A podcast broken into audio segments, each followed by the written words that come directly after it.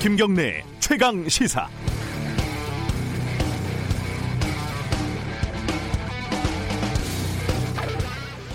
코로나 사태 이후에요. 9년 전에 개봉했던 컨테이전이라는 영화가 IPTV 이런 데서 흥행 1위를 다시 하고 있다고 합니다.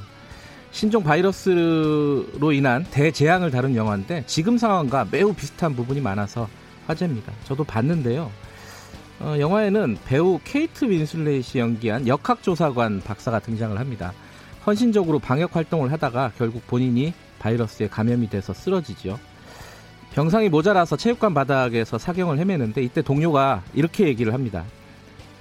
의료진을 위한 특별 병동이 있는데 거기로 옮기고 싶지만 간호사 노조가 안전 보장을 요구하면서 파업을 선언했어요. 어, 자원봉사자들이 근무 중이지만 당장 박사님을 옮길 마땅한 곳이 없습니다. 영화는 이후에 노조의 파업에 대해서 잘했다 잘못했다 말이 없습니다. 간호사들의 파업도 벌어질 수 있는 여러 가능성 중 하나 정도로 취급된다는 말이죠. 이후에 조사관은 체육관 간이병상에서 숨집니다. 만약에 이 영화가 한국에서 만들어졌다면 숨진 조사관의 동료가 간호사 노조위원장의 멱살을 잡고 죽은 사람을 살려내라고 비난하는 장면이 꼭 들어갔을 겁니다. 어제 일부 언론들이 대구 경북 지역 간호사들이 코로나19 병동에 가기 싫다며 집단 사표를 내고 무단 결근했다고 보도를 했습니다. 비난의 목소리가 크다 이런 문장도 빼놓지 않았습니다. 그런데 이후에 사표를 낸 시점이 코로나 사태 이전이고 오히려 인력 상황을 고려해서 사직을 미루고 있었다 이런 사실도 새롭게 드러났습니다. 두 가지 가능성이 있습니다. 첫째는 취재를 제대로 못했다. 둘째는 취재를 했는데 의도적으로 사표 제출 시점을 언급하지 않았다. 첫째는 오보고 둘째는 악의적인 왜곡입니다. 아, 저를 포함해서 기자는 작던 크던 악마를 좋아합니다. 사실 상당수 독자들도 마찬가지고요. 단순하고 명확하고 섹시하고 그래서 기사가 되니까요. 하지만 진지한 언론이라면 이들이 왜 사표를 냈는지 먼저 들여다봐야 하지 않겠습니까? 기자는 무슨 일이 벌어지고 있는지 알아보는 사람이지 멱살 잡고 비난하는 사람이 절대 아닙니다. 3월 3일 화요일 김경래 최강 시사 시작합니다.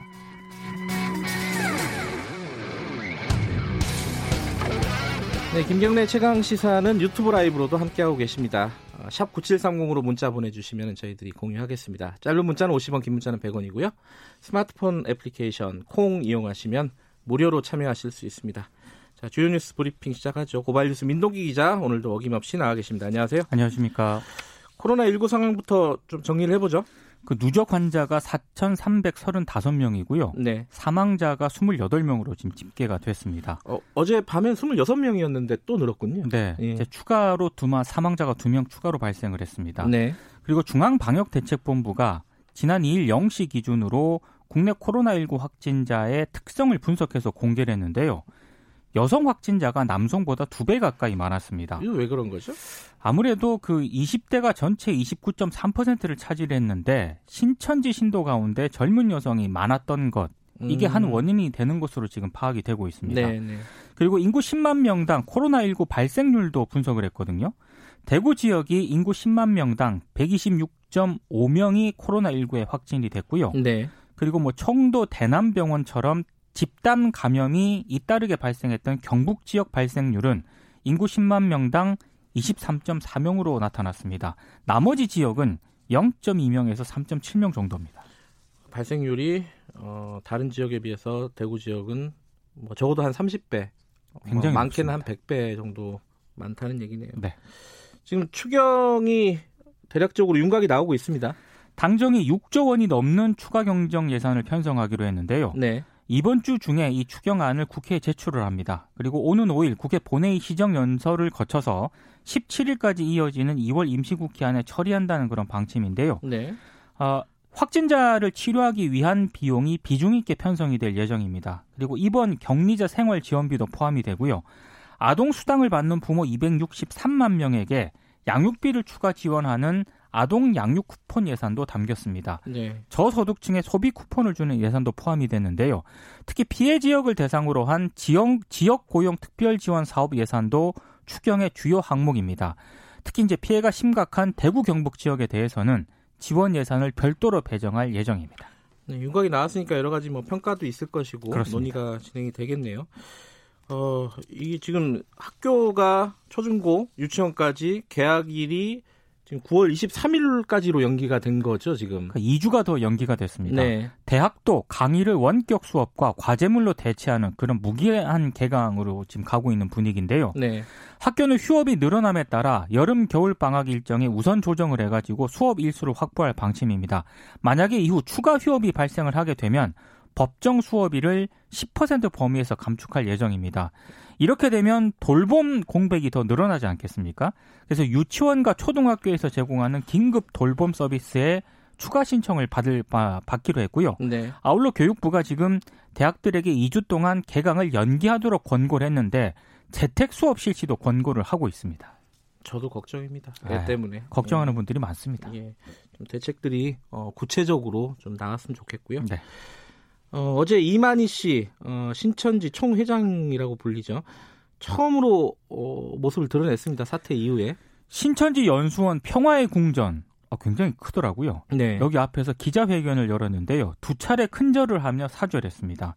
아, 두 차례 큰절을 할 때 이른바 그 박근혜 시계가 카메라에 많이 잡혀가지고 네, 네. 이게 언론들의 굉장히 많은 관심을 받았습니다. 이게 뭔가 싶은 거죠. 이게 일부러 차고 나온 건가 아니면 원래 차고 있었던 건가 이런 여러 가지 궁금증들이 좀 있는 게 사실입니다. 오늘 또 신문을 보니까요. 네. 어, 시계가 과연 진짜냐 가짜냐. 아 박근혜 전 대통령 측은 가짜라고 했죠. 이게? 그렇습니다. 네. 예, 그걸 또 비중 있게 보도를 한 것도 있는데요. 네. 어제 기자회견장에서는 가출한 신천지 교인 자녀를 뒀다는 부모들이 팻말 등을 두고 또 항의 시위를 벌이기도 했습니다. 그 이만희 씨는 진단 검사 결과 음성 판정을 받았다고 밝혔는데 이재명 경기지사가 자비로 진단 검사를 받은 결과를 믿을 수 없다면서 공식적인 게 아니다. 그렇습니다. 예. 그래서 어제 저녁 가평 신천지 연수원으로 직접 강제 검체 채취를 시도를 했는데요. 네. 어, 이미 그 그때 이만희 씨는 연수원을 떠나가지고 밤 9시 16분께 과천 보건소를 찾아와서 검사를 받았다라고 음. 합니다. 이 사실을 확인한 다음에 이재명 지사가 또 현장에서 철수를 했는데요. 그리고 서울시가 이만희 씨를 또 살인 혐의 등으로 고발을 하지 않았습니까? 네. 해당 사건이 어제 서울중앙지검 형사 2부에 배당이 됐습니다. 근데 방역 당국은 신천지 음지화 우려가 있다면서 강제 수사가 방역에 부정적일 수 있다는 그런 입장을 냈는데요. 검찰에도 이 같은 의견을 전달을 했다고 합니다. 그러니까 서울시 입장하고 뭐 법무부 입장 그리고 뭐 검찰 입장, 방역 당국 입장 조금씩 달라요. 다 다릅니다. 예. 예. 이 부분은 좀 정리가 됐으면 좋겠습니다. 좀 혼란스럽습니다. 그렇습니다. 북한이 미사일을 두 발을 또 쐈습니다. 이 와중에 이제 발사체 두 발을 또 동해상으로 발사를 했는데요. 예. 합동참모본부는 북한이 지난달 28일 실시한 합동 타격 훈련을 지속하고 있는 것으로 평가가 된다고 밝혔습니다. 북한 김정은 국무위원장이 직접 발사 현장을 참관했을 것으로 군 당국이 분석을 하고 있는데요. 북한이 발사체를 쏜 것은 올 들어 처음인데 지난해 11월 28일 이후 95일 만에 발사를 했습니다. 발사 배경과 관련해서 군 당국은 코로나19 등으로 흐트러진 내부 체제 결속 그리고 김정은 위원장의 상황 관리 능력과 건재함 과시와 같은 복합적인 그런 요인이 있었던 것으로 보인다고 평가를 하고 있습니다. 상황 관리를 이렇게 미사일로 미사일인 건 아직 추정인 거죠? 추정입니다. 예, 예. 발사체인 거고. 어, 정치권 얘기 좀 정리해 볼까요? 진보 비례 연합 정당 어, 구체적으로는 정치개혁 연합이죠 가칭이지만은 그렇습니다. 이게 좀 어떻게 되고 있는지 좀 얘기 좀 해주시죠. 진보 진영의 비례대표 전담 그 연합 정당 창당을 내건 정치개혁 연합이 어제 중앙선관위에 창당준비위원회 결성을 신고를 했습니다. 네. 그러니까 본격적인 창당에 이제 돌입을 한 상황인데요. 발기인에는 영화배우 문성근 씨하고요. 한환상 전 교육부 장관, 함세웅 신부, 황교익 씨, 그리고 녹색당 공동 운영위원장인 하승수 변호사 등 43명이 이름을 올렸습니다. 네. 그러니까 간단하게 말씀을 드리면 더불어민주당, 정의당, 녹색당, 미래당 등이 힘을 합쳐서 비례대표형 연합정당을 창당을 하고요. 각 당에서 후보를 파견을 받아서 총선을 치른 다음에 당선자들이 원래 속했던 정당으로 돌아가자 뭐 이게 핵심 내용입니다. 네. 정의당은 시민단체의 연합정당 참여 제안을 거절을 했고요. 반발하고 있죠. 정의당은 굉장히. 강력하게 반발을 예. 하고 있고요. 근데 더불어민주당은 좀 고심하는 분위기입니다. 네. 강훈식 수석 대변인은 미래통합당과 같은 방식으로 하는 것은 내부에 부작용이 많기 때문에 부정적이다 이런 입장을 밝히면서도 하지만 외부에서 온 제안에 대해서는 면밀히 검토하는 단계라고 말을 했습니다. 이게 이제 그 미래통합당에서 만든 어, 미래한국당 있죠? 미래한국당. 네. 예, 그 위성정당. 그거와 뭐가 다른 거냐 도대체? 뭐 네. 이런 말이 있는 반면에 다르다 이거는 연합정당이고 선거 이후에 해체하고 각 당으로 돌아가는 거다. 논쟁이 굉장히 치열하더라고요. 예, 그래서 저희들이 어, 브리핑 끝나면 하승수 변호사 연결해 가지고 직접 좀 물어보겠습니다. 네.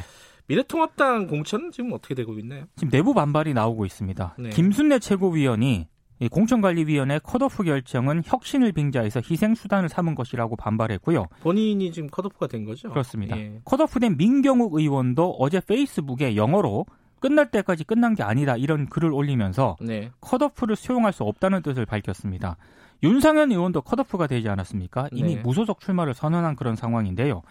특히 미래통합당이 홍준표 전 대표가 출마를 선언한 경남 양산 을에 추가로 지역구 후보자 추가 신청을 받았거든요. 네. 이것도 내관이 되고 있습니다.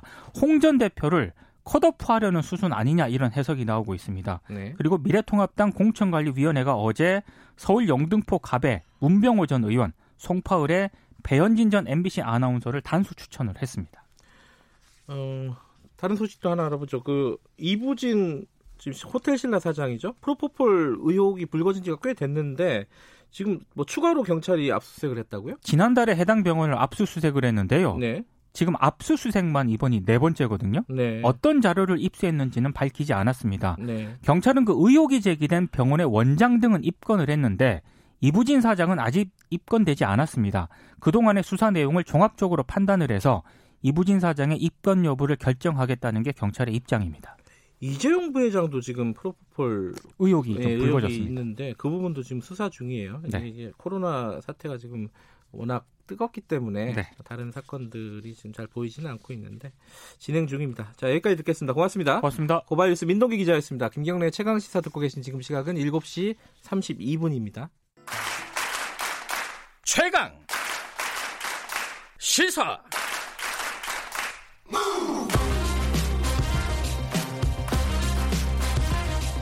지금 여러분께서는 김경래 기자의 최강 시사를 듣고 계십니다. 네, 어, 아까 브리핑에서 잠깐 언급을 해드렸는데 진보 진영 쪽에서 비례대표를 전담하는 정당을 창당하자라는 움직임이 실제로 지금 진행이 되고 있습니다. 가칭 정치개혁 연합인데요. 어, 이게 뭐 위성 정당 아니냐, 어, 또 다른 뭐 그런 얘기도 있고, 어, 그렇지 않다. 이거는 지금, 지금 선거구, 선거법 안에서, 어, 당연히 진행될 수 있는 일이다. 라는 반론도 있고 여러 가지 얘기들이 나오고 있습니다. 그래서 오늘 하승수 정치개혁연합 집행위원장 연결해서 관련 얘기 여쭤보겠습니다. 안녕하세요. 네, 안녕하십니까. 이게 이제 그 성, 총선을 앞두고 선거용으로 만드는 비례 전용 정당이잖아요. 쉽게 말하면은. 어, 그러니까 기존에 기존에 독자적으로 활동하던 정당들이 예. 네, 선거 시기에 이제 일종의 연합 비례대표 명부를 만드는 거고요. 네. 이거는 뭐 유럽이나 뉴질랜드 같은 나라에서 많이 있었던 뭐 그런 방식입니다. 음. 근데 이제 보통은 어 우리는 네. 지금까지 뭐 다당제가 아니었기 때문에 어, 좀 낯선데요, 이게. 그, 네. 어떤 정, 정당이라 그러면 하나의 정치적인 지향을 갖고 있는 집단으로 보통 알고 있지 않습니까? 근데 이, 이, 이거는 그렇지가 않잖아요. 여러 정당들이 모이는 건데. 네. 이게 그, 우리 국민들, 그 유권자들한테 이게 어떤 호소력이 있을까요? 아, 그, 일단은 이제 이번에는 그 선거제도 개혁이 됐지 않습니까? 네. 에, 그래서 준연동형 비례대표제가 도입이 됐는데, 그런데 문제는 이제 그 미래한국당이라는 일종의 좀 꼼수 정당이 생기면서 네. 어, 오히려 비례대표제 도입 이전보다, 그러니까 선거제도 개혁 이전보다 더, 어, 비례성이라고 하는 게 깨질 수 있는 상황이 된 겁니다. 표에 등가서. 네. 그러니까 미래한국당을 지지하는 표가 더 많은 가치를 인정받고, 네. 어, 다른 정당을 지지하는 표는 가치를 덜 인정받는, 네. 이런 일이 발생하게 되는데요. 네. 가령 뭐 미래한국당이 한 40% 정도 지지를 받아도, 이번 선거제도 개혁에서 준연동형 30석이 도입됐는데 네. 에, 그 30석 중에 21석 한 70%를 가져가게 되는 40% 네. 지지율로도 네. 어, 이런 상황이 된 겁니다. 그러니까 음. 이렇게 좀 어, 이런 상황이 벌어졌을 때 네. 여러 정당들이 선거 시기에 연합을 해가지고 이런 문제에 대응하는 것은 저는 충분히 가능하고 명분도 있다고 보고요. 네. 왜냐하면은 어, 만약에 이렇게 선거연합 정당을 만들어서 대응하지 않으면 네. 말씀드린 것처럼 미래 한국당을 제외한 네. 나머지 정당을 지지하는 유권자들의 표의 가치가 네. 훼손되는 결과가 발생하는 겁니다. 음... 그래서 이런 이런 좀 상황이 있기 때문에 아직 한국에서는 좀 낯설지만 네. 뭐 일종의 새로운 시도로서 좀 선거연합 정당이 필요하다 그렇게 생각을 합니다. 일부에서는요 이게 네. 그 그러니까 미래 한국당을 꼼수라고 한다면은 네. 어, 이것도 꼼수를 꼼수로 대응하는 거 아니냐, 대응하는 거 아니냐, 이렇게 얘기를 한단 말이에요, 일부에서는. 여기에 대해서는 뭐라고 말씀을 하시겠습니까? 음, 저희는 꼼, 미래한국당이라는 꼼수에 대해서 네. 일종의 국민의 한 수를 두자라는 겁니다. 음. 어, 꼼수를 뒀는데 그럼 그 꼼수를 방치하면 말씀드린 것처럼 네. 유권자들이 던지는 소중한 표의 가치가 왜곡이 되는 거거든요. 네. 그러면 그 왜곡을 바로 잡는 방법으로 방법이 뭐가 있냐?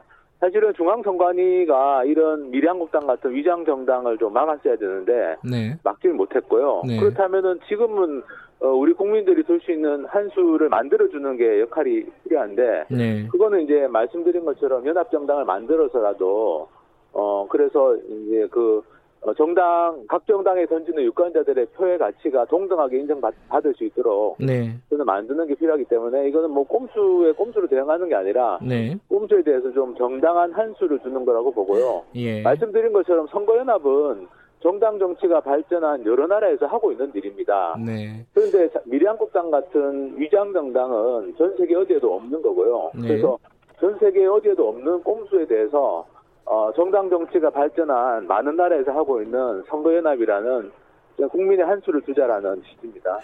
지금 그러면 현실적인 얘기를 좀 여쭤볼게요. 그 네. 어, 정치개혁 연합이라는 거를 만든다면은 아, 지금 이제 창당준비위원회가 대, 지금 진행 중인 거죠? 네, 오늘 창, 창당준비위원회 결성 신고를 할 예정입니다. 아, 오늘 신고를 하시는 건가요? 네. 근데 네. 이게 어 기획하는 대로 되려면은 뭐 네. 많은 정당들이 연합을 해야 되는 거 아닙니까? 그죠? 그리고 가장 네, 큰 비중이 당연히 민주당일 거 아니에요. 근데 민주당은 네네. 네. 여기에 대해서 아직 입장이 좀 뚜렷하지가 않은 것 같아요. 지금 어떤 상황이에요? 지난주 금요일 날 어, 제안서를 보냈고요. 네. 그리고 민주당에서 검토 중인 걸로 알고 있습니다. 네. 어, 상당히 중요한 문제이기 때문에 뭐 검토에 좀 시간이 걸릴 거라고 보고요.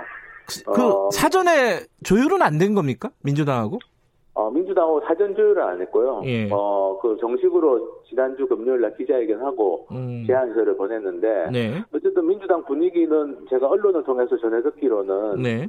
상당히 좀 진지하게 검토하고 있는 걸로 알고 있습니다. 진지하게 검토하고 있다. 그런데 이제 좀 딜레마가 있습니다. 이 내부적으로 보면은 어, 최재성 의원처럼 비례대표 후보 공천하지 말고 민주당은 이, 네. 그 말이 이제 이 정, 정치개혁 연합 적으로 방향을 좀 선회하자라는 취지로 들려요. 들리기는. 근데 네. 또 한편으로는 지금까지 위성정당이나 이런 비례정당 만드는 게 아, 위헌이다, 꼼수다 이렇게 계속 민주당은 얘기를 해왔습니다. 지금 선거법 취지에 안 맞는다. 근데 여기서 이런 어, 자기들이 비례정당 비례 후보를 안 내고 어, 정치개혁 연합에 합류할 수 있을 것인지 이 좀 비난을 좀 감수해야 되지 않을까요? 이거 어떻게 생각하십니까 이 부분은? 그러니까 선거제도 개혁의 취지를 왜곡시킨 거는 미래한국당이라는 꼼수 정당입니다. 아까도 네. 말씀드린 것처럼. 네. 그러면 이걸 방치하면은 어, 제도 개혁의 취지는 완전히 사라지고요. 네. 어, 유권자들이 던지는 표의 가치는 훼손이 됩니다. 네. 그러면 이런 상황에서 책임 있는 정당이라면 뭔가 방법을 찾아야 되지 않습니까? 음. 근데 아무리 방법을 찾아봐도 지금은 연합 정당 말고는 다른 방법이 없고요. 말씀드린 것처럼 연합정당은 세계 여러 나라에서 하고 있는 방식이기 때문에 네. 이걸 꼼수라고 규정하는 것은 저는 굉장히 음. 무리한 이야기라고 봅니다. 그리고 네.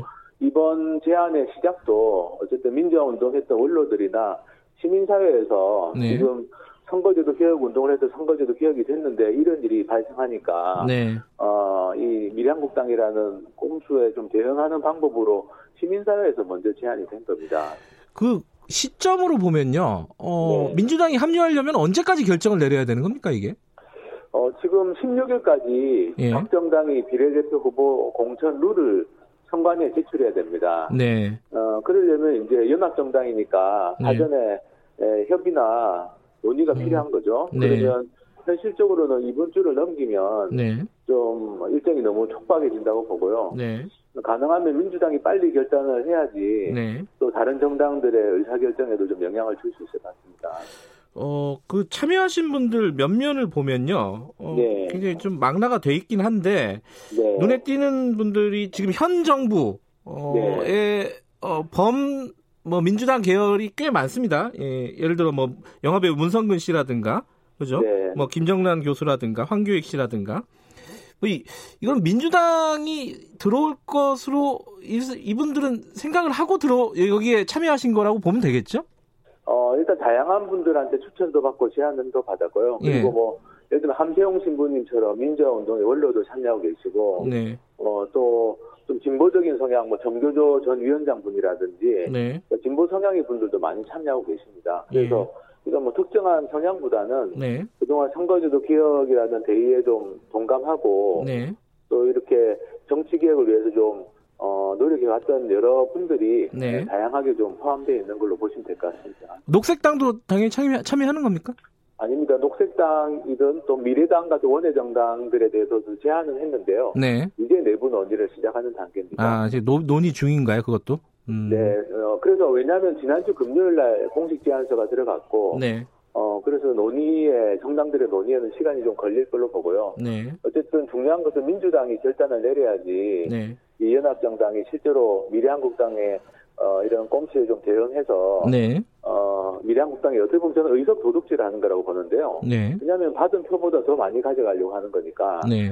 그래서 의석 도둑질을 막고 어, 원래 선거제도 개혁의 취지대로 좀 다양한 소수 정당들이 원내에 진입하도록 하려면 어쨌든 민주당이 좀 조속히 결단을 내려야 될 것 같습니다. 근데 이제 민주당 말고 지금 또 한 축이 정의당이 있습니다. 정의당이 뭐 범 진보 세력이라고 볼 수 있지 않습니까? 그죠? 네, 네, 네. 어, 원내에서는 가장 큰 비중을 갖고 있고. 근데 정의당 심상정 대표 같은 경우에는 이 비례정당에 대해서 굉장한 반반, 반감을 표시를 했습니다. 예컨대 어, 대통령이 탄핵당할 수 있다는 생각, 뭐 이런 것 때문에 패배주의적인 발상이다. 이렇게 얘기를 하고 있는데 이 부분은 어떻게 설득이 가능한 부분이에요? 뭐 소통하고 설득하려고 노력하고 있습니다. 그리고 중요한 것은 이게 이제 정의당이 어쨌든 진보 정당 중에 지금은 가장 뭐 의석도 많고 대표적인 그렇죠. 정당인데요. 예. 근데 이제 이 지금 현재 선거연합 정당을 통해서 어 지금 정의당을 포함한 이런 진보적인 소수 정당의 파이가 커질 수 있습니다. 그 음. 파이는 미래한국당 파이를 가져오는 거거든요. 네. 미래한국당이 지금 어, 자기 정당 지지율보다 한 최소 10석 정도 예. 미래 의석을 더 가져가게 되는데 그 의석을 선거연합정당에 가져와서 정의당을 포함한 진보적인 소수 정당들이 원내에 들어도, 들어도 가고 또 네. 의석도 확대되면 그러면 그게 전체 진보 정치에 저는 큰 도움이 될 거라고 보고요. 그래서 좀 대성적인 견제에서 좀, 어, 음. 어, 좀 숙고를 해주실 것을 어, 요청을 드리고 싶습니다. 그 정의당 의 반론 중에 하나가 또 그겁니다. 방금 말씀하신 부분에 완전히 반대되는 얘기인데요. 이게 네. 결국은 의원 꿔주기 뭐 이런 것들이 불가피하기 때문에 중도층이 이탈할 것이다. 오히려 파이가 더 작아질 것이다라는 게 정의당 쪽의 얘기예요. 네. 이건 어떻게 보세요, 이거는? 네. 근데 오히려 이렇게 연합 정치 같은 새로운 시도를 하면서 네. 지금 어쨌든 연합 정치에 연합 정당에서는 연합 명부를 만드는데요. 네.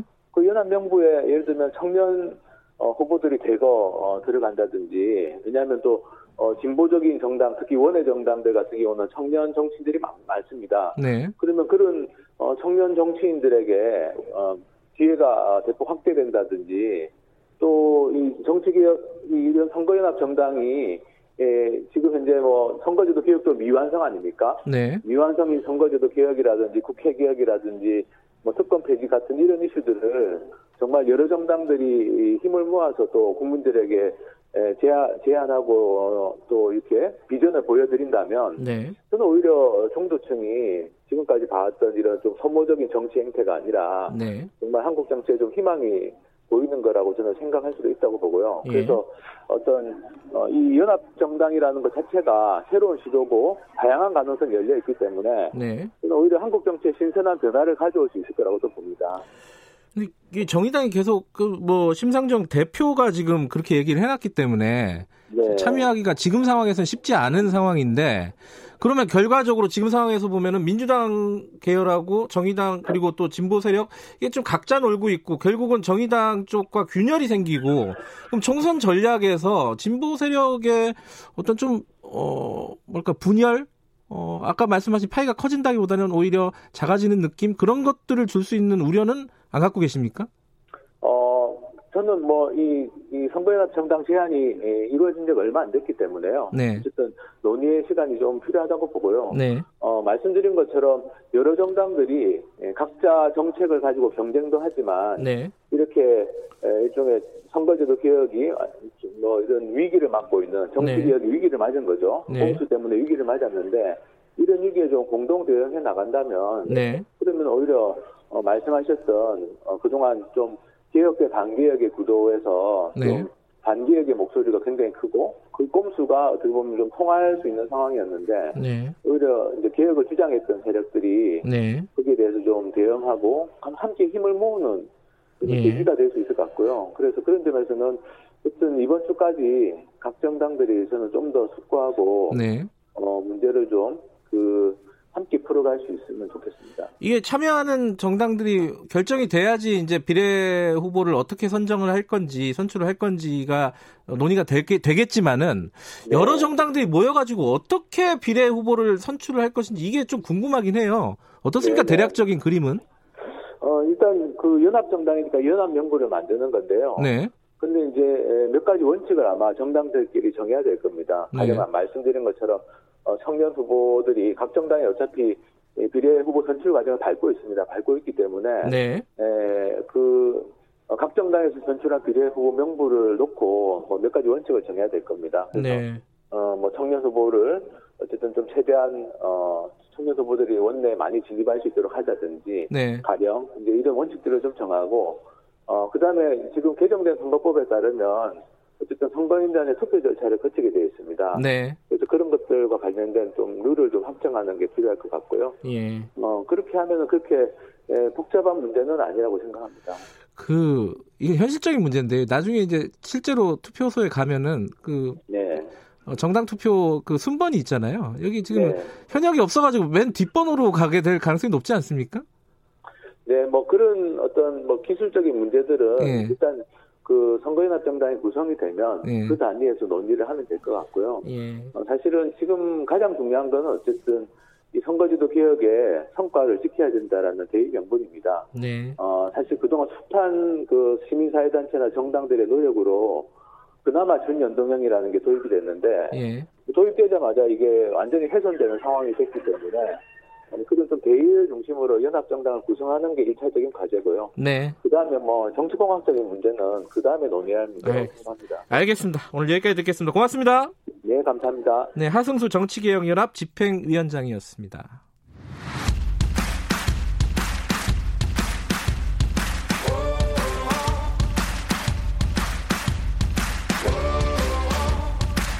여러분의 아침을 책임집니다. 오늘 하루 이슈의 중심. 김경래 최강 시사. 네, 최강 스포츠 박주미 기자 나와 있습니다. 안녕하세요. 네, 안녕하세요. 오랜만에 코로나 말고 다른 좋은 소식들이 좀 들어와 있네요. 네. 이청용 선수가 K리그에 복귀한다고요? 네, 지난번에 기성용 선수랑 동반 동반 쌍용 그렇죠. 예. 동반 추진했다가 잠시 이제 멈췄었는데 그래서 네. 어떻게 되나 이청용 선수는 많은 분들이 궁금했었는데 기성용 선수는 무산된 거고요. 그렇죠. 그렇죠? 예. K리그 복귀합니다. 음. 팀은 울산이 됐고요. 아직 네. 뭐 최종 계약서에 사인을 한 건 아니지만 어제 급거 귀국했거든요. 이청용 선수가 독일 네. 2부 리그 분데스리가 보호음에서 뛰고 있는 이청용 선수가 원래는 이제 올해 6월 말까지 계약 기간이 남아 있었는데 지난 주말 사이에 울산과 이정료 합의를 하면서 음. 극적으로 K리그 복귀 그러니까 11년 만에 복귀거든요. 11년 만에. 네. 그래서 팬들을 만나게 됐습니다. 지난 시즌 K리그 준우승팀 울산은 상당히 이청용 선수의 영입에 공을 좀 들였었어요. 음. 사실 2년 전에도 한번 이제 이청용 선수의 영입을 시도했다가 당시에는 이적 조건 이런 것들 때문에 좀 맞지 않아서 영입이 무산됐었는데 올해 1월부터 이제 다시 한번 적극적으로 나섰고 또 이청용 선수도 새 팀을 구해야 하는 상황이니까 이게 이해관계가 잘 맞아떨어졌고 구단과의 그 이정료들이 서로 잘 합의가 되는 바람에 네. 음. 근데 예전에 쌍용 복귀 뭐 이런 거 얘기하실 때 네. 한국에 오면은 FC 서울로 가야 된다. 그렇죠. 그 아, 거기 안 가면 위약금 같은 게 있잖아요. 그렇죠. 이거 어떻게 해결이 됐어요? 이청용 선수도 위약금이 물론 있긴 있습니다. 예. 그런데 이제 기성용 선수 보다는 상대적으로 좀 낮은 액수이고 음. 그리고 이 위약금을 두고 그 기성용 선수는 자유계약 FA 자격을 얻고 추진을 했기 때문에 네. 위약금을 반드시 물어야 되는 상황이었고 이제 선수와 서울, 그 구단이 이제 계약을 했으니까요. 네. 이청용 선수는 조금 다를 수 있다는 해석이 나오는데 보훔 구단과 울산 구단의 구단 간의 합의에 따른 이적이기 때문에 예, 네, 이게 자유계약 선수 신분으로 추진하는 거랑 달라서 이 음. 위약금을 반드시 물어내야 되는 건 아니다라는 해석도 나오고 있기 때문에 음. 이 부분에 대한 해석을 이제 서울구단과 물론 풀어야 되는 상황이긴 합니다. 네. 이청용 선수 어제 귀국해서 오늘 울산으로 가거든요. 네. medical test 받고 최종 계약서에 사인을 하게 되면 이제 뭐 한 모레쯤 발표가 나올 것 같아요. 네. 국내 팬들과 만나게 되는 거죠. 예. 근데 이 축구 경기가 열려야지 만나게 되는데. 그러니까요. 네.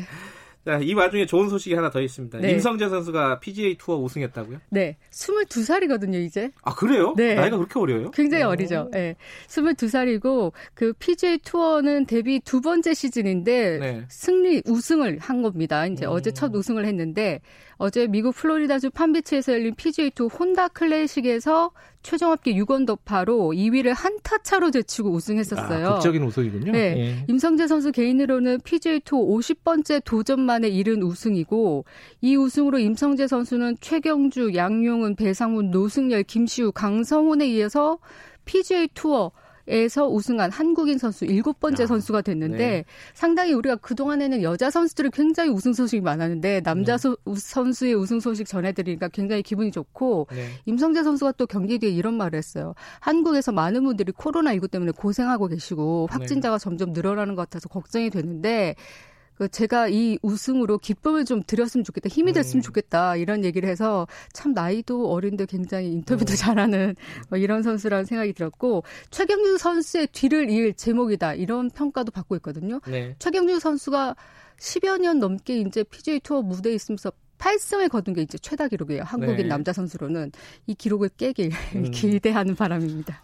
지금 프로 축구 아 프로 배구가 지금 어, 리그 중단을 결정했다고요? 네. 코로나 때문에? 어제 안 그래도 이제 긴급 이사회 연다고 말씀드렸잖아요. 예. 프로 배구 잠정 중단 결정했습니다. 알겠습니다. 여기까지 듣겠습니다. 고맙습니다. 네, 감사합니다. 박주미 기자였고요. 김경래 최강기사 1부는 여기까지고요. 잠시 후 어, 8시에 2부로 돌아옵니다.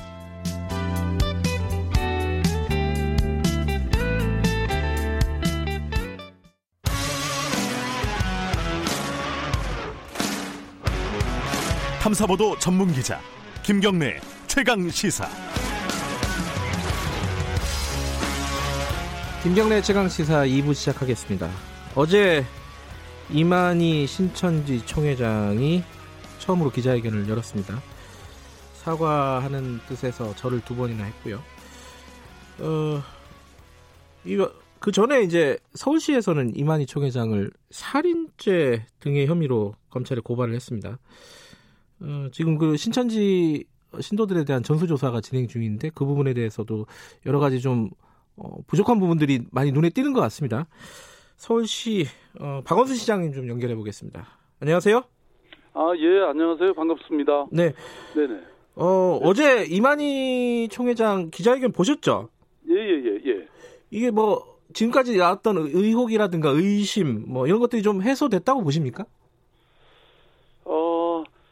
그 저희들이 보기에는 제대로 되지 않았다고 봅니다. 그래요? 어떤 아, 부분이? 아, 그러니까 예. 이제 아니 사과하고 네. 뭐 절도 하고 그러긴 했지만 네. 어, 실제 우리 방역 당국이 원하는 것은 네. 그런 형식적 사죄나 큰절이 아닙니다. 네. 책임감 있는 태도와 구체적 대책인데요. 네.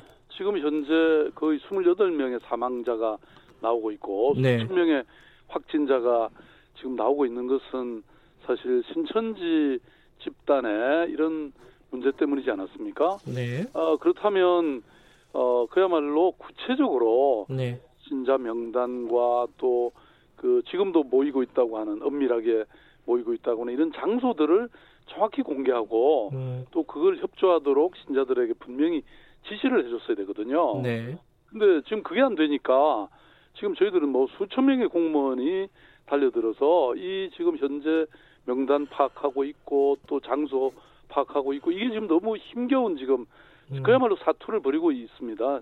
그러니까 이게 지금 제대로 이제 해결이 안 됐다는 것이죠. 어, 책임감 있는 태도, 구체적인 대책 어, 두 가지 말씀을 하셨는데 태도야 뭐 보는 사람에 따라서 어, 판단할 내용인데 구체적인 대, 대책을 좀 여쭤보면 지금 전수조사 하고 계시잖아요. 그렇습니다.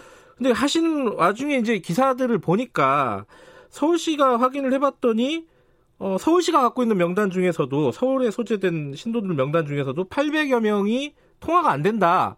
이건 어떻게 봐야 돼요? 그 명단이 잘못됐다고 보시는 건가요? 어, 이제 뭐 여러 가지 이유는 있을 텐데요. 네. 뭐 이런 부분도 어, 그 신도를 관리했던 네. 사람들이 나타나서 정확하게 설명하거나 네. 협조해주면 사실 해결될 수 있는 문제죠. 음. 지금 주말까지 서울시에서는 2,500명의 서울시청 그다음에 구청 공무원들이 대대적으로 투입해가지고 네. 통화를 시도했는데요. 네. 말씀하신 것처럼 지금 끝까지 안 되고 있는 게 예. 850명이 전화 연결이 안 되고 있고요. 네. 또 아예 조사를 거부한 사람 신도가 또 380명 정도 네. 되고 있습니다. 그래서 이 부분은 지금 현재 그렇게 협조가 잘 안 되고 있기 때문에 예. 경찰과 저희들이 함께 네. 끝까지 찾아낼 수밖에 없는 지금 그런 상황입니다. 근데 이제 신천지 쪽에서는 이렇게 얘기를 합니다. 그 지금 시장님께서 말씀하신 부분에 대해서 이게 신천지라는 데는 종교 집단이라서 이게 시스템이나 체계를 갖춘 정당이나 대기업이 아니다. 신앙을 위해서 모인 사람들이라서 역량이 부족하다.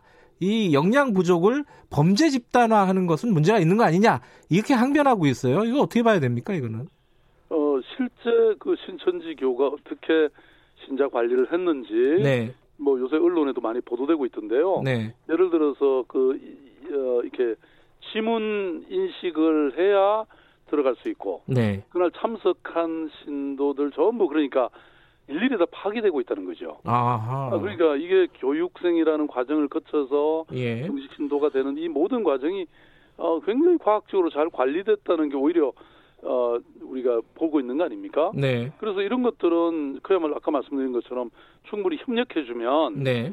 어, 좀 더 정확히 우리가 또 빨리 파악할 수 있는 것이죠. 음. 지금 저희들이 관심 있는 게 뭐 아무것도 아닙니다. 다만 빠른 시간 내에 그 우리가 어, 이 집회에 참석한 사람들, 네. 뭐 신자들을 어, 정확히 해주면 이거에 대해서 우리가 어, 지금 증상이 있는지, 네. 그리고 또 확진까지 해서 빠른 시간 내에 이 저 확산을 방지하겠다는 것밖에 없는 거거든요. 네. 어, 그런데 이걸 협력하지 않을 이유가 없지 않습니까?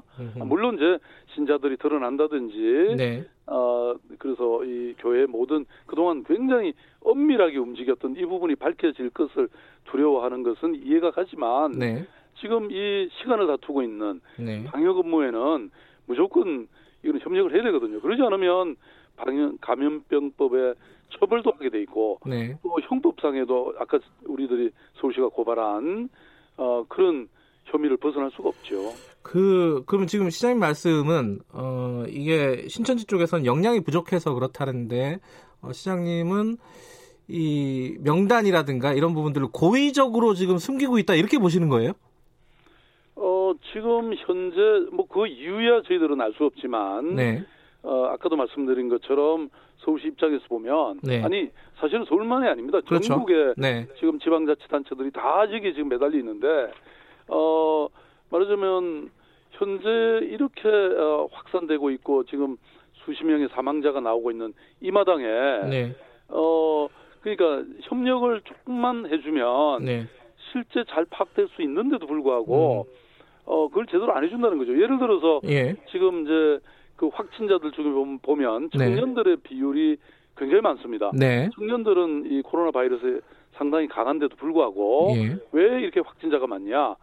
아, 그 얘기는 지금 청년 교육생이라는 사람들이 예. 어 이렇게 뭡니까 한 곳에 모여서 일종의 집단적으로 지금 거주하고 있단 말이에요. 네. 그러니까 아무래도 이 감염의 가능성이 높죠. 음. 근데 이거를 이 명단을 28일이 돼서야 공개를 아, 우리한테 보내왔습니다. 예. 그러니까 그 기간 동안에 어, 이게 시간이 엄청 많이 지났잖아요. 예. 그러니까 이런 결과를 예상 못할 바가 없죠. 네. 감염병이라는 게 지금 뭐 순식간에 감염이 될 수 있기 때문에 네. 어, 그렇다면 이거는 사실상 적어도 미필적 고의라도 있는 음. 것이다 이렇게 우리는 보고 심지어는 그 상해와 네. 형법상의 상해죄와 살인죄까지 이거는 어, 음. 있다. 미필적 고의라는 게 있거든요. 그러니까 그 미필적 고의라는 게 명단을 넘기는 걸 시점을 늦췄다 이런 말씀이신 거잖아요, 그죠? 아니 자기 행위로 인해서 예. 어떤 범죄 결과 발생 가능성을 인식할 수 있는데도 불구하고 예.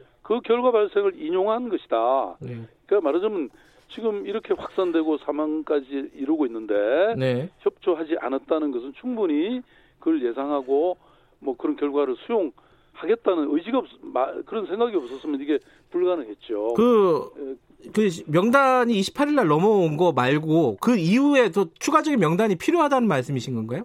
그러면은? 아니 그 명단이 좀 더 정확하게 예. 해야 되는데 아까도 말씀드린 것처럼 일일이 전화해서 예. 어, 전화를 거부하거나 또 전화를 받지 않거나 네. 어, 이런 그야말로 명단이 너무나 부실하고 네. 또 동시에 그런 장소들이 네.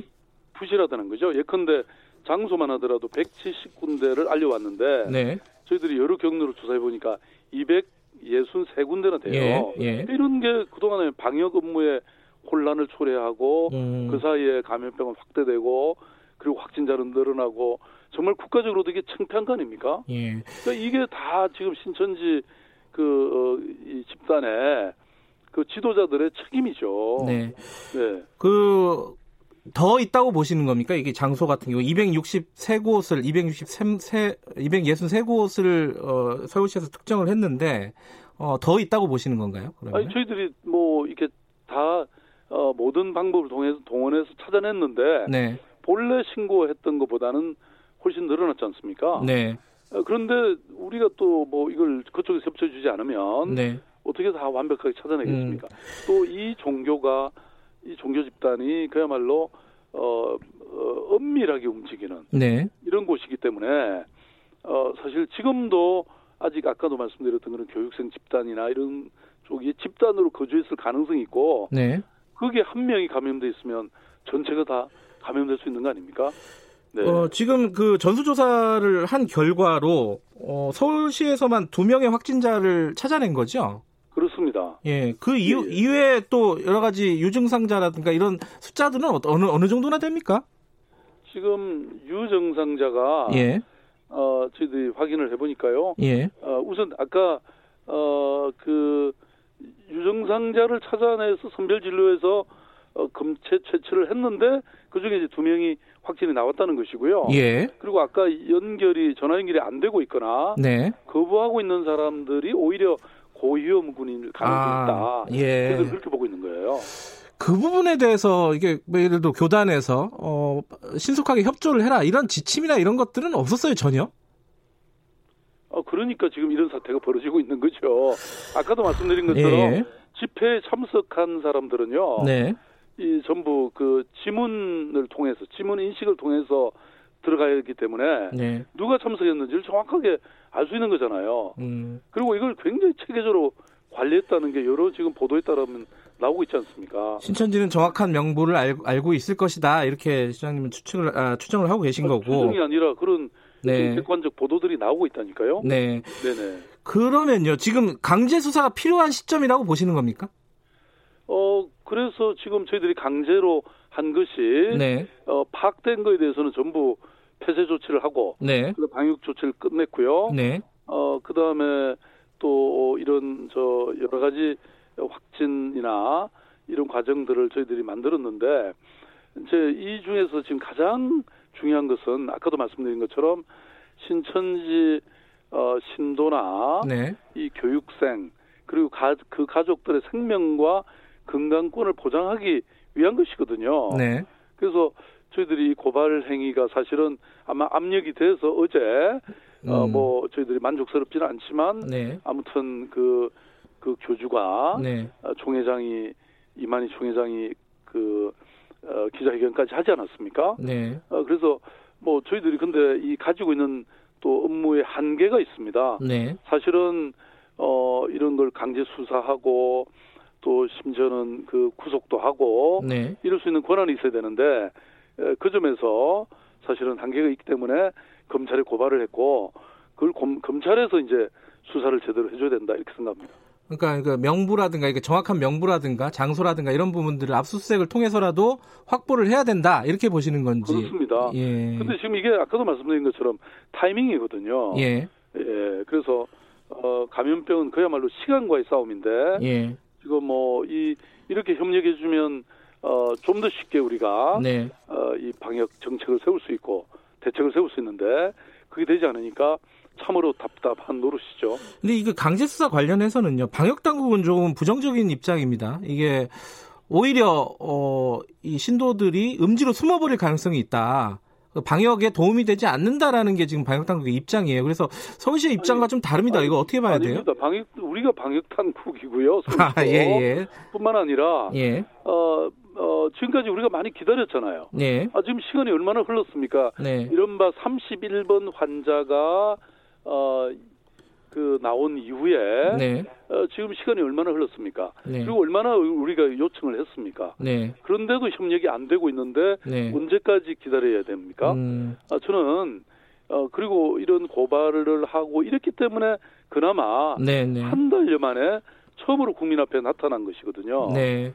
그러니까 제가 보기에는 음. 그건 이미 초기에는 그런 얘기를 할 수 있는데 지금 이 단계는 어, 오히려 어, 강제 수사를 할 수 있거나 네. 또 이런 사회적 압박을 행하는 길밖에는 오히려 없다고 저는 생각합니다. 음, 방역 당국이 이제 컨트롤 타워는 이제 질본이나 보건복지부가 되지 않겠습니까? 그쪽에서는 지금 어, 이런 강제 수사가 오히려 어, 역효과를 내지 않을까라고 우려를 하는 것 같아요. 이 부분도 좀 고려를 해야 되지 않을까요? 어, 물론 이제 초기에는 그런 생각을 할 수 저는 충분히 있다고 생각하고요. 음. 그래서 우리도 계속 협력해 달라고 요청했고 네. 그런데 이게 안 되니까 서울같이 서울시같이 이렇게 고발하거나 네. 또 우리 경기도 이재명 지사님이 왜 이렇게 현장을 뭐 급소화해서 명단을 확보한다거나 예, 예. 뭐 본인의 그 이 검체 채취까지 예. 하는 이유가 사실은 현장에서 보면 이게 너무 답답한 상황이니까 음, 네. 아까 쭉 말씀드렸지 않습니까? 네. 이런 여러 비협조 사실이 누적되니까 네. 우리가 어, 그런 대대적인 행정력을 지금 총동원 하고 있고 네. 어, 그리고 이제 제공한 정보도 답변도 명확 신뢰할 수 없는 이런 한계가 여전히 존재하고 있는 겁니다. 네. 네. 네. 그 지금 검찰은 근데 좀 신중한 입장이에요. 어, 지금 배당은 했지만은 강제 수사에 대해서 좀 신중하게 접근하라는 좀 지시가 있었고요, 총장에. 이 부분은 네. 어떻게 보세요? 어, 저희 서울시의 고발은요. 네. 어떤 이만희 총회장이나 지도부를 사실은 처벌하자는 데 목적이 있는 게 아닙니다. 아하, 예. 이 고발은 뭐 무엇보다도 빠른 시간 내에 아까도 말씀드렸던 신자들이나 신자들의 명단을 확보해서 그리고 또 빨리 그 어, 확인을 해서 네. 더 이상 그 확산이 되지 않도록 네. 하겠다는데 그 의미가 있습니다. 네. 그런데 아까도 말씀드렸던 그런 어떤 이게 또 어찌 보면 그 신천지 신도들 를 해하는 것이 해하는 것이 아니고 네. 오히려 그분들이나 교육생 또 그 가족들의 생명과 건강권을 지키자는 것입니다. 사실 알겠습니다. 보면. 네. 그 아까 이재명 지사 얘기 잠깐 하셨는데요. 지금 이재명 경기도지사와 어, 박원순 서울시장이 서로 경쟁하듯이 어, 이게 뭐 세간에 이렇게 얘기하는 사람들이 있어서 말씀드리는 겁니다. 좀 정치적인 쇼를 하는 게 아니냐 이렇게 표현하는 사람들이 좀 있습니다. 여기에 대해서는 뭐라고 말씀하시겠어요? 누가 도대체 그런 말을 하십니까? 아니 지금 이 코로나 바이러스는 지금 예. 국가적 엄청난 재난이지 않습니까? 네. 지금 이것 때문에 우리 경제가 얼마나 지금 붕괴되고 있고 네. 심지어는 외국에도 지금 뭐 거의 80개가 넘는 국가들이 우리 대한민국 국민을 말하자면 입국도 지금 금지하는 조치를 취하고 있지 않습니까? 예. 이런 상황에 어, 이 무슨 정치가 여야가 따로 있습니까? 예. 저는 그야말로 현장에서 아까도 제가 거듭 말씀드리고 있듯이 네. 저희들이 너무나 답답한 노릇이지 않습니까? 어, 사실은 어, 우리가 모, 이렇게 모든 공무원들을 동원해서 예. 밤낮 없이 총력을 다하고 있는데 네. 그런 말씀을 하시는 분들은 정말 저는 한가한 분들이다, 음흠. 정치 평론가들이다 이렇게 생각합니다.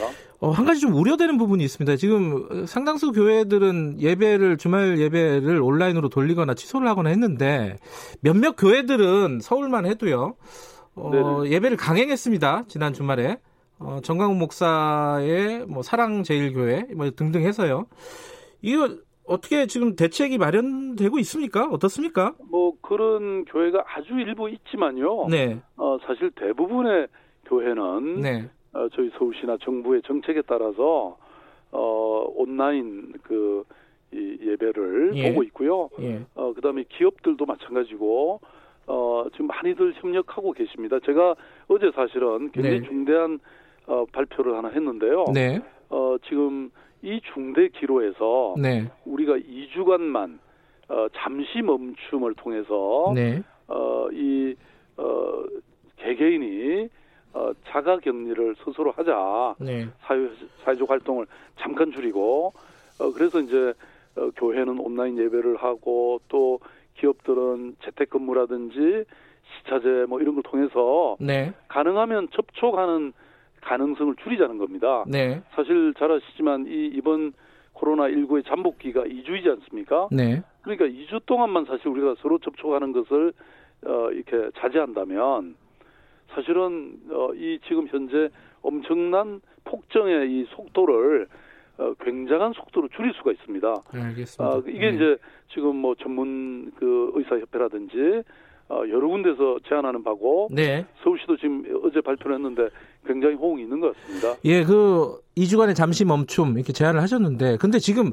마스크 구한다고 이게 멈춤이 아니라 지금 여러 군데서 모이고 있어요. 이 상황 서울시에서는 좀 대책가 없습니까? 이게 시민들이 좀 답답합니다. 이 부분은. 그, 렇죠 지금 예. 이 부분에 대해서는 아, 사실 저도 어, 정말 한 개인으로서는 네. 유일하게 자기를 방어할 수 있는 것이 어, 이 마스크 아닙니까? 네. 근데 이게 이제 어, 제대로 공급되지 않고 있다는 것은 저는 뭐 우리 행정 당국의 아주 가장 큰 실수고 문제라고 저는 생각하고 있습니다. 네. 그래서 서울시는 사실 뭐 전체 생산 체제나 또 이 유통 체제를 관리하는 것은 중앙 정부지만 네. 어, 서울시 입장에서도 손 놓고 있으면 안 된다. 네. 어, 그래서 이 현재 가능한 물량이 뭐 하루에 1,200만 장이라고 하는데요. 네. 어, 그 중에 저희들이 좀 대체제를 개발해 보자. 음. 그래서 기존 마스크 제작을 하는 사회적 기업을 지원해 가지고 네. 생산을 늘린다든지 네. 또 봉제 공장에서 면 마스크를 생산해서 네. 대체 필터를 부착하는 거라든지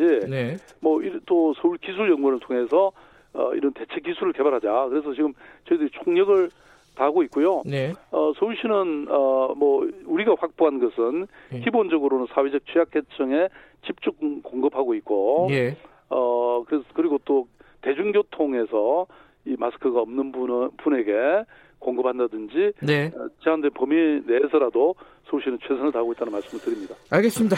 어, 조금 더 고생해 주시고요. 고맙습니다. 네, 감사합니다. 박원순 서울시장이었습니다.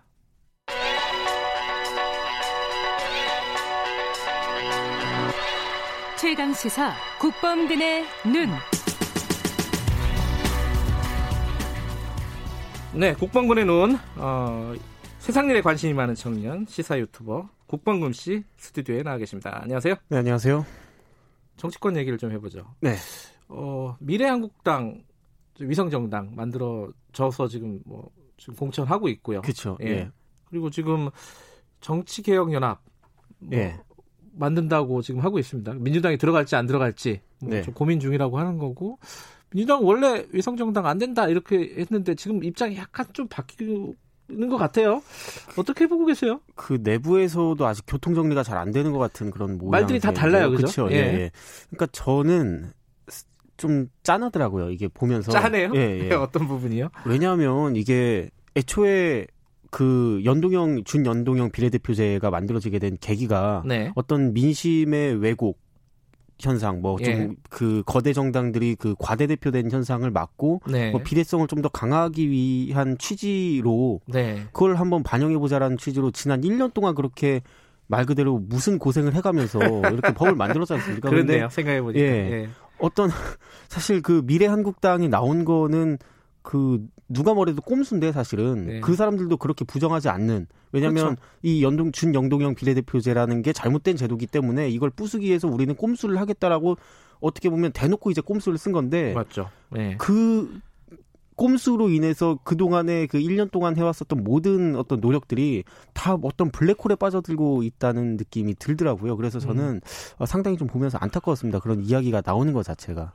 이제 그 원칙론적으로는 예. 그 맞는 말씀인데 예. 현실적으로 이제 선거잖아요. 그렇죠. 선거는 예. 이제 이기려고 하는 거잖아요. 네네. 어찌 됐든 간에. 네. 그래서 이제 어 자유한국당 아 지금 미래 미래통합당이죠. 네. 어, 위성정당 만들었어요 미래한국당. 근데 네. 이제 민주당 입장에서는 아, 이러다가 선거에서 질 것 같단 말이죠. 예. 그래갖고 아니 평소 지금까지 해온 얘기는 있는데 어떻게 할 방법이 없는 거예요 지금 상황이. 그래서 외부에서 만드는 정치개혁 연합하고 이렇게 좀 연대를 하는 건 어떨까 이렇게 생각하는 것 같아요. 이거는 현실적으로는 이해가 되는 얘기 아닌가요? 그러니까 참 어려운 딜레마에 네. 지금 봉착했다고 봅니다. 저 네. 같아도 이제 고민이 많을 것 같은데, 네. 근데 이럴 때일수록 저는. 네. 왜 우리가 정치를 하냐 이걸 아. 생각을 해봐야 된다고 생각을 합니다. 예. 특히 이 준연동형 비례대표제라는 걸 네. 민주당이 어쨌든 주도해서 그리고 민주당을 비롯한 이제 이른바 이제 개혁 세력들이 주도해서 만들어낸 어떤 뭐 자식이기 때문에 선거법이요. 그렇죠. 선거법이라는 예. 게 네. 개정된 선거법을 일단 만들어 놓은 사람들로서 저는 이 취지를 훼손하지 않는 선에서 우리가 어떻게 대응할 것인지 그걸 계속 고민하면서 우리가 이런 개혁을 왜 하려고 했던가 여기에 대해서 계속 생각을 해봐야 된다고 봅니다. 설령 총선에서 그러니까 이거는 제가 그 일종의 좀 순진한 시민으로서 네. 외부에서 그렇게 좀 이야기를 하자면 아, 물론 총선에서 이제 몇 석 날라가고 그렇게 될 수 있겠죠. 근데 네. 저는 그렇다고 하더라도 개혁 세력으로서 그 자기들이 해, 하려고 했었던 그 개혁의 음. 진위와 본령을 좀 더 생각을 해보는 그런 선택이 음. 오히려 국민들의 지지를 받지 않을까 음. 생각하고 있습니다. 여기 비슷한 문자를 하나 보내주셨네요. 네. 그 K75661445님 이렇게 어렵지? 어, 애들도 아니고 제도를 이용해서 편법을 쓴다. 무조건 네. 이기기만 하면 되냐? 뭐 이런 비슷한 생각이신 거죠. 그렇죠. 근데 지금 이제 저희 저희가 이 2부에 1부에서 어, 네. 하승수 어, 그 정치개혁연합 음, 공동 집행위원장, 집행위원장과 인터뷰를 했어요. 했는데 그런 얘기를 했습니다. 다당제 국가에서는 이렇게 선거연합이라는 게 흔히 있는 일이다. 예. 어, 이게 위성 정당도 아니고 여기에 참여한지 맞는지는 이제 결정하면 되는 일이고 이렇게 얘기를 했단 말이에요. 네네. 그건 어떻게 생각하십니까? 저는 그렇게 적극적으로 이제 정치 연대 연합을 하는 것은 네. 충분히 있을 수 있는 일이라고 음, 봅니다. 근데 네. 문제는 그 개정선거법의 취지에 어긋나는 선에서 이것을 하냐 맞냐 전 이거라고 보거든요. 근데 음. 그 미래통합당에서 낸 그 미래한국당이죠. 그 네. 위성정당 같은 경우에는 그냥 그 개정선거법 자체가 거기에 동의를 못해서 네. 이 개정선거법 자체를 그냥 무력화시키려는 시도로 그 수를 던진 거기 때문에 음. 사실 그 정도 수준까지 빨려 들어가는 그 논의를 하는 것이 저는 그 자체가 일단 그 좋지 않을 거라고 보고요. 그리고 두 네. 번째는 네. 그 미래 한국당은 애초에 개정선거법 그 취지에 동의를 하지 않았기 때문에 그 네. 지지층들은 그런 수를 쓰는 거에 대해서 다 동의를 할 수가 있어요. 근데 그 지금 선거법을 만든 그 민주당을 비롯한 여러 그 예전에 사 플러스 일, 예. 사 플러스 원 거기를 지지하는 사람들은 과연 지금 와서 지금 이 시점에서 선거 공학적으로 그 비례용 위성 정당을 창당을 한다고 했을 때 네. 그만한 미래한국당만큼의 그 파괴력이 있겠는가? 음. 저는 거기에 대해서 좀 회의적이거든요. 아, 현실적으로도 그렇죠. 현실적으로도 예, 예, 예. 어. 왜냐하면 또 그 정의당이나 뭐 녹색당 정의당은 지금 반발하고 그쵸. 있죠. 예. 그 안에서도 교통 정리가 힘든 상황이고 지금 총선까지 음. 얼마 남지도 않았는데 음. 과연 그만한 파괴력도 있겠는가? 예, 하는 게 제 생각입니다. 현실적으로도 예. 그럼 파괴력이 없는데 괜히 원칙까지 어겨가면서 이렇게 할 네네. 필요가 있느냐 이런 말씀이신. 거예요. 그렇죠. 예. 음. 그런데 이제 여기 하나가 좀 변수로 좀 끼어든 게, 어, 이게 심재철 미래통합당 원내대표가 네네. 탄핵 얘기를 했어요. 음흠. 선거가 만약에 미래통합당이 일당을 네. 이제 거두게 된다면은 네네. 탄핵이 추진될 가능성이 높아진 상황인 거예요. 그래서 거기에 대한 위기감, 야 이래서는 지면 안 되겠다. 이쪽에서는 그렇게 생각할 수 있을 거 아닙니까?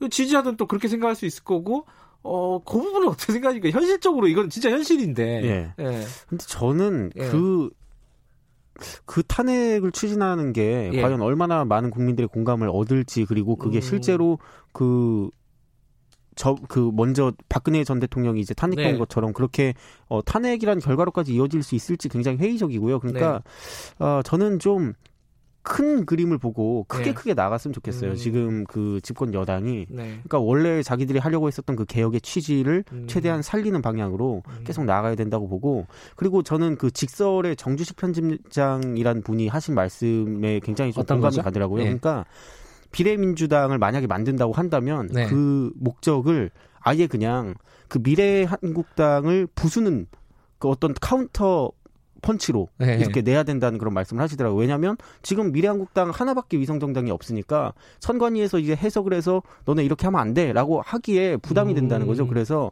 아예 비례, 그 미래한국당을 없애기 위한 비례민주당이라는 그 카운터 펀치를 그냥 날려버리면 둘 다 이렇게 있으니까 너네도 너도 하지 말고 너도 하지 마 이렇게 해서 둘 다 이제 없어져 네. 버릴 수 있는 그런 카드가 될 수 있다라는 말씀을 하셨거든요. 미래민 비례민주당은 약간 타이밍은 지금 놓친 것 같고 지금 만들기에는 예, 조금 예, 쉽진 예, 않은 것 같은데 어, 어쨌든 하려면은 그럼 노골적으로 해라 이런 말씀이신가요? 그러니까 저는 그 취지를 살 그 선거법의 취지를 살리기 위한 그 예. 포커스를 딱 두고 그렇게 전 정도를 좀 뚜벅뚜벅 가야 된다고 봅니다. 지금 뭐 그거 말고도 예. 뭐 예를 들어 뭐 정봉주 전 의원이 예. 만든다고 하는 열린민주당 뭐 이런 것도 있고요. 예. 시민을 위하여 이런 것도 있습니다.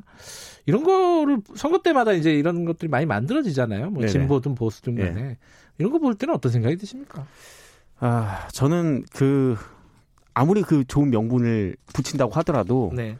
그러니까 그 프레임에 말려들지 않았으면 좋겠어요. 그러니까 그 어떻게 보면은 그 요즘 말로 대환장 파티라고 하지 않습니까? 네. 그러니까 미래한국당에서 던진 그 수 때문에 아. 개정선거법을 완전히 그 파토 내려는 수 때문에 이게 지금 대환장 파티가 벌어졌는데 네. 그 안에 그 사람들이 만든 프레임 속으로 들어가서 허우적된다고 한들 음. 그것이 그분들이 이야기하는 그 명분, 뭐 시민, 음. 뭐 열린민주당 뭐 좋은 말씀들 하셨는데 그 명분들이 얼마나 잘 전해질지 저는 좀 회의적입니다. 알겠습니다. 아 시원시원하시네요. 네. 여기까지 듣겠습니다. 고맙습니다. 네, 감사합니다. 국방군의 눈이었습니다. 김경래 최강기사 2부는 여기까지고요. 잠시 후 3부에서 다시 뵙겠습니다. 일부 지역국에서는 해당 지역 방송 보내드립니다.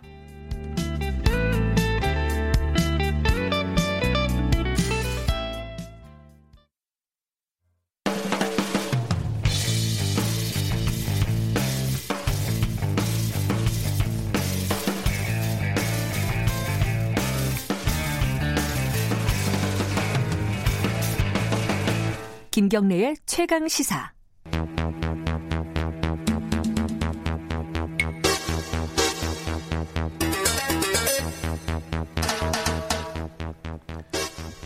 사건의 이면을 들여다보고 깊이 있게 파헤쳐보는 시간입니다. 추적 20분. 오늘도 두 분 나와 계십니다. 먼저 박지훈 변호사님 안녕하세요. 네, 안녕하세요. 박지훈입니다. 그리고 한겨레신문 김한 기자님 안녕하세요. 네, 안녕하세요. 어, 오늘 제가 어, 김한 기자가 들어오시는데 어, 체육복을 입고 아. 오셔가지고 아 인터넷에는 이 상반신밖에 안 보여서 네. 표가 안 나는데 추리닝 바지를 네. 입고 나왔습니다. 그 어, 재택근무를 하시는가 싶어서. 네, 요새 언론사들이 재택근무를 택하고 있는 데가 많이 있고요. 그래서 네. 어쨌든 뭐 최소한의 기능은 유지를 하되 음. 어, 출근은 이제 회사로 하지 않는 형태의 근무. 근데 어디 뭐 취재원 만나러 출입처도 가고 해야 되잖아요. 그래서 뭐 대면 취재를 자제하라라는 지침도 있었고.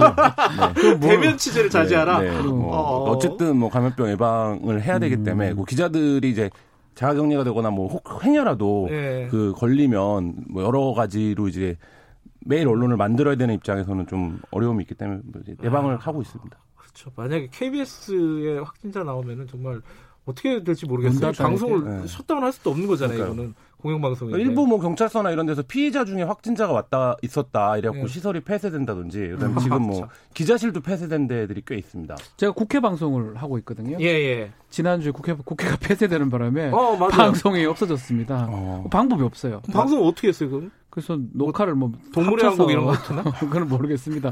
그래서 KBS 만약에 뭐 그런 예. 일은 없어야 되겠지만 있다면. 예. 방송 없어져야 됩니다. 조심하겠습니다. 네. 예. 오늘은 어, 신천지 얘기 좀 해보겠습니다. 어제 기자회견 다들 보셨죠? 네. 네.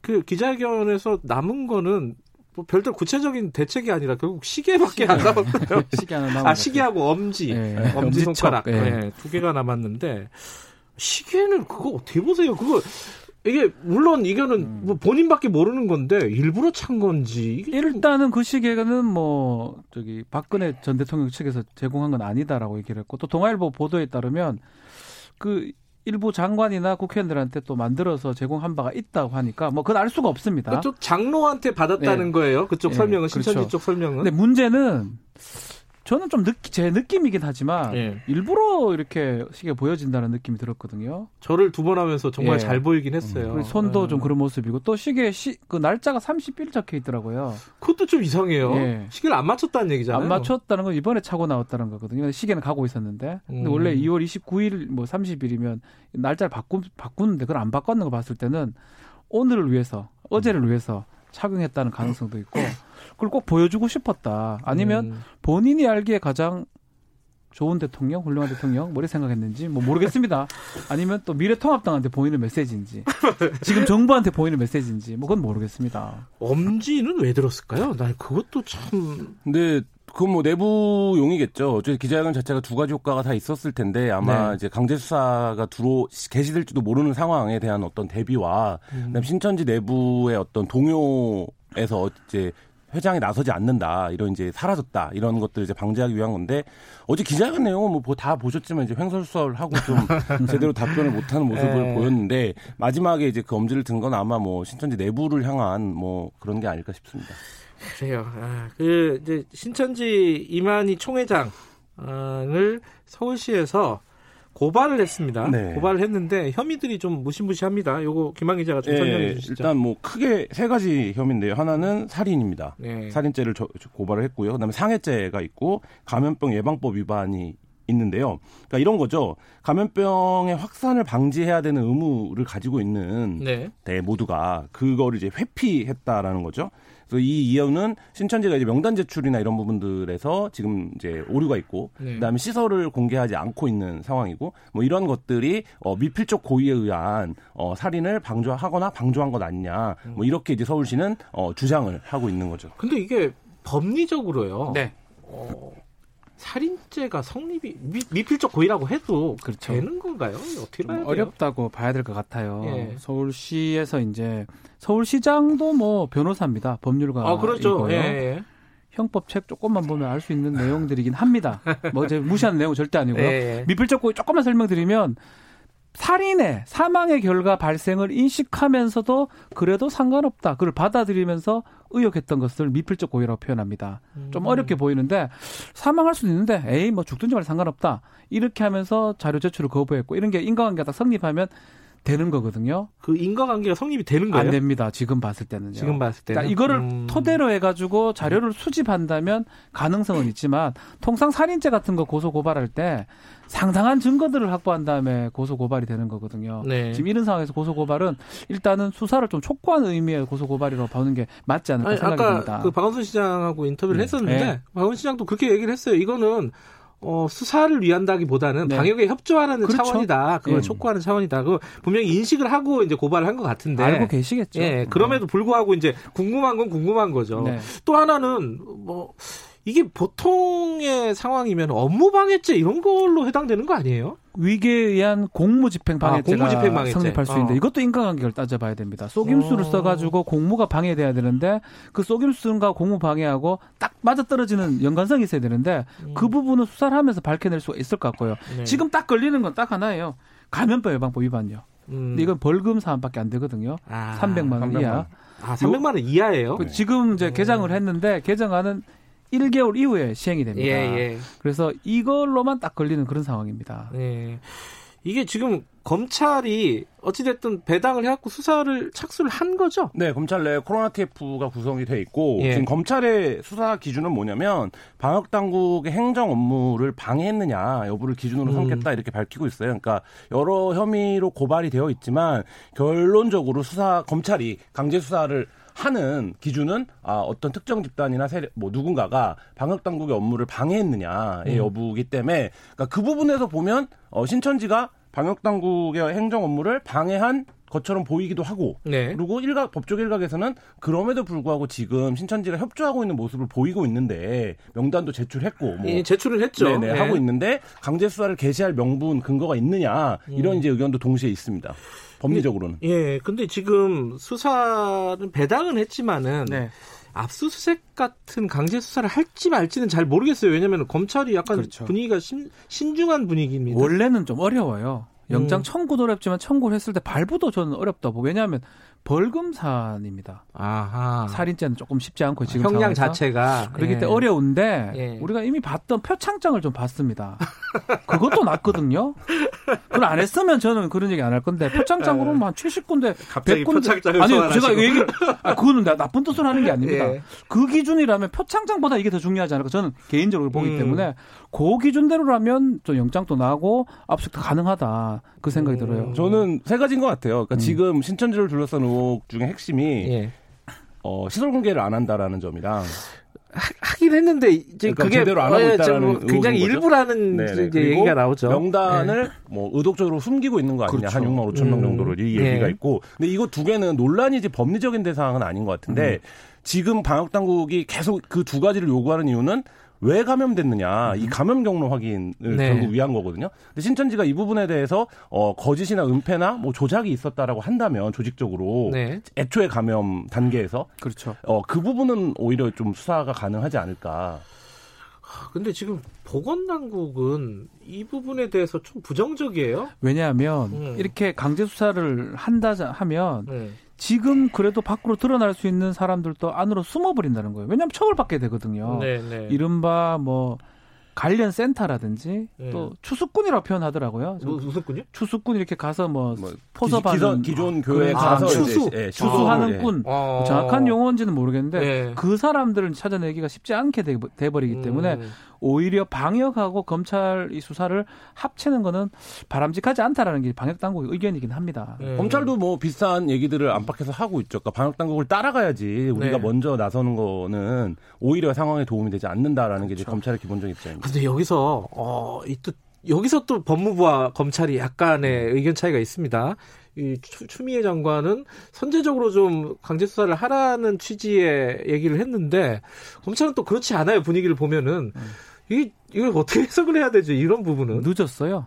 이재명 지사가 할 때쯤 했었어야 돼요. 하려면. 아 하려면은 네, 지금은 아. 조금 늦은 게 아닌가 생각이 들긴 하는데 그래도 뭐 이게 어떤 식으로든지 지금 아까 김한 기자 잘 지적을 했는데 명단이나 뭐 이런 것들이 만약에 잘못 아니면 거짓으로 허위로 초장에 글이 제출됐다면 그런 어떤 어떤 개연성 있는 증거라든지 있다면 음. 지금이라도 압수수색은 해야 됩니다. 음. 그게 뭐 없는데 억지로 하는 건 좀 무리고요. 개연성을 먼저 확인하는 게 그렇죠, 중요하겠네요. 그렇죠. 그래야 또 영장이 나는 거고요. 발부가. 필요하다는 여부를 결정을 하려면 예, 맞습니다. 어 일단 뭐 여러 가지 뭐 개연성들은 일부는 있어요. 아까 박원순 시장도 얘기를 했지만은 예. 근데 이제 그거 자체가 의도적인 어떤 조작으로 보이느냐 예. 요 부분이 이제 중요하겠죠. 또 한 가지 쟁점이 뭐냐면은 이 신천지를 해체해 달라는 청원이 있습니다. 네. 이게 종교법인이잖아요. 그렇죠. 이 변호사님 이게 가능한 거예요?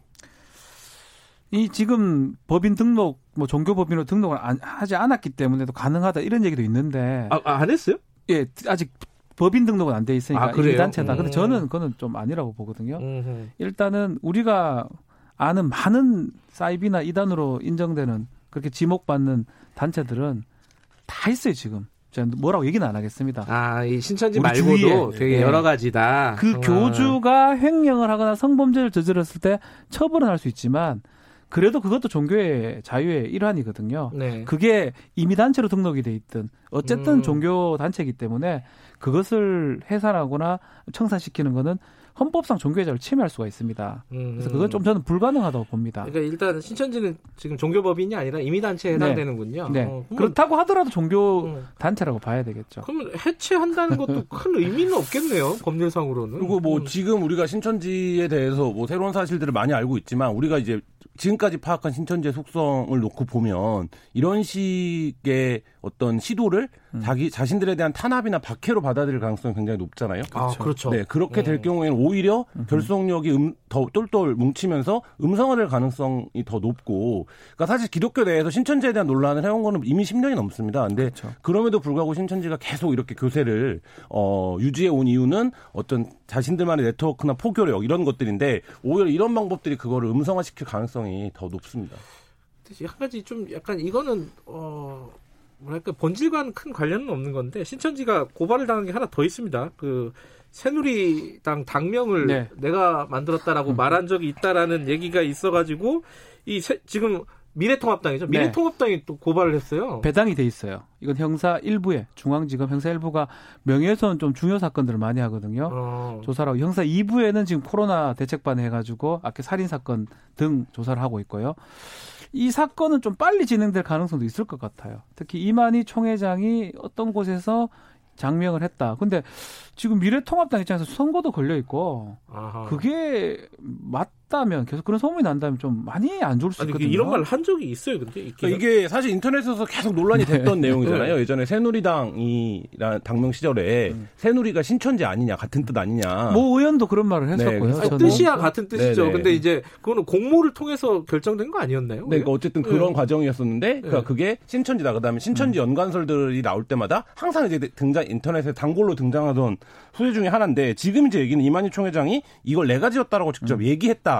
라는 건데 저는 사실 이 부분도 수사는 이루어져야겠지만 이만희 총장이 이 발언을 했었, 했다고 한들 그러니까 약간 허세일 수도 있는 네, 거잖아요. 거잖아요. 그러니까 그 네. 그 부분을 뭐 어떻게 처벌 어. 어, 뭘 적용할 거냐. 그러니까 뭐 공준호는 내가 키웠어 이런 거랑 좀 비슷한 그렇죠, 것 같기도 네. 하고 그런 말 해보신 거 같아요. 아 이게 어찌 됐든 어, 배당이 돼서 수사를 하고 있다는 하고 거군요. 형사 음. 일부에서 중요 사건을 하는 부서에서 하고 있습니다. 그래요. 이것도 네. 또 어, 빨리 진행이 되겠네요. 이건 또 곧될 음. 거고 지금 말한 것처럼 음. 허세 부린 거면 뭐 처벌할 수 없고요. 네. 정말 만들었을 때가 이제 문제가 아, 허세면 처벌이 안 됩니까 법, 법적으로?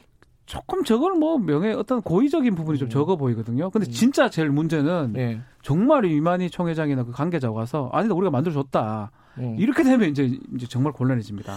그게 아니니까 했겠죠. 예, 아니니까 고발했겠죠. 네. 설마. 예. 알겠습니다. 이게 어, 사실 신천지라는 게 지금 어, 코로나19 사태에서 본질이냐, 핵심이냐, 네. 요건 좀 논란의 여지가 있습니다. 하지만, 어, 지금 상황에서 이제 그쪽에 확진자가 계속 늘어나고 있는 상황이기 때문에, 어, 조금 더 상황을 좀 지켜보도록 하죠. 오늘 말씀 두 분 감사합니다. 감사합니다. 감사합니다. 박지훈 변호사, 그리고 한겨레 신문 김한 기자였습니다. 지금 시각은 8시 45분 향해 가고 있습니다.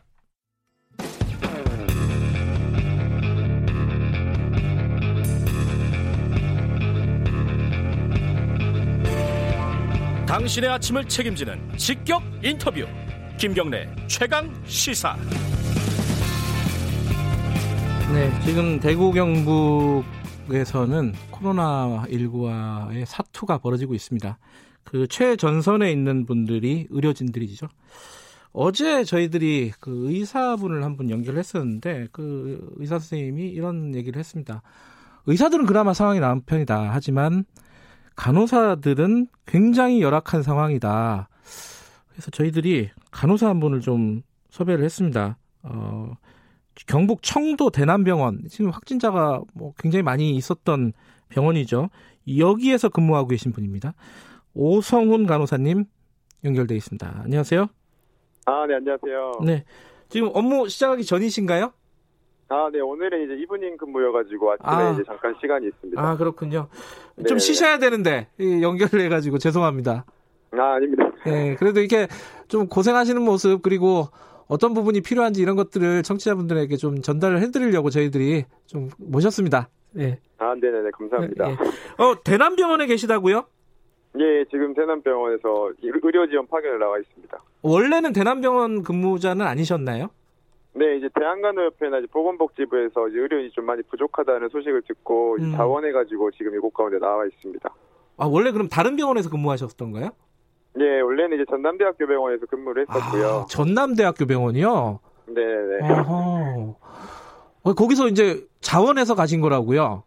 네, 지금 너무 상황이 좀 많이 심각한 것 같아가지고 지금 이 상황에서 의료인으로서 무엇을 할 수 있을까 고민하다가 자원하게 됐습니다.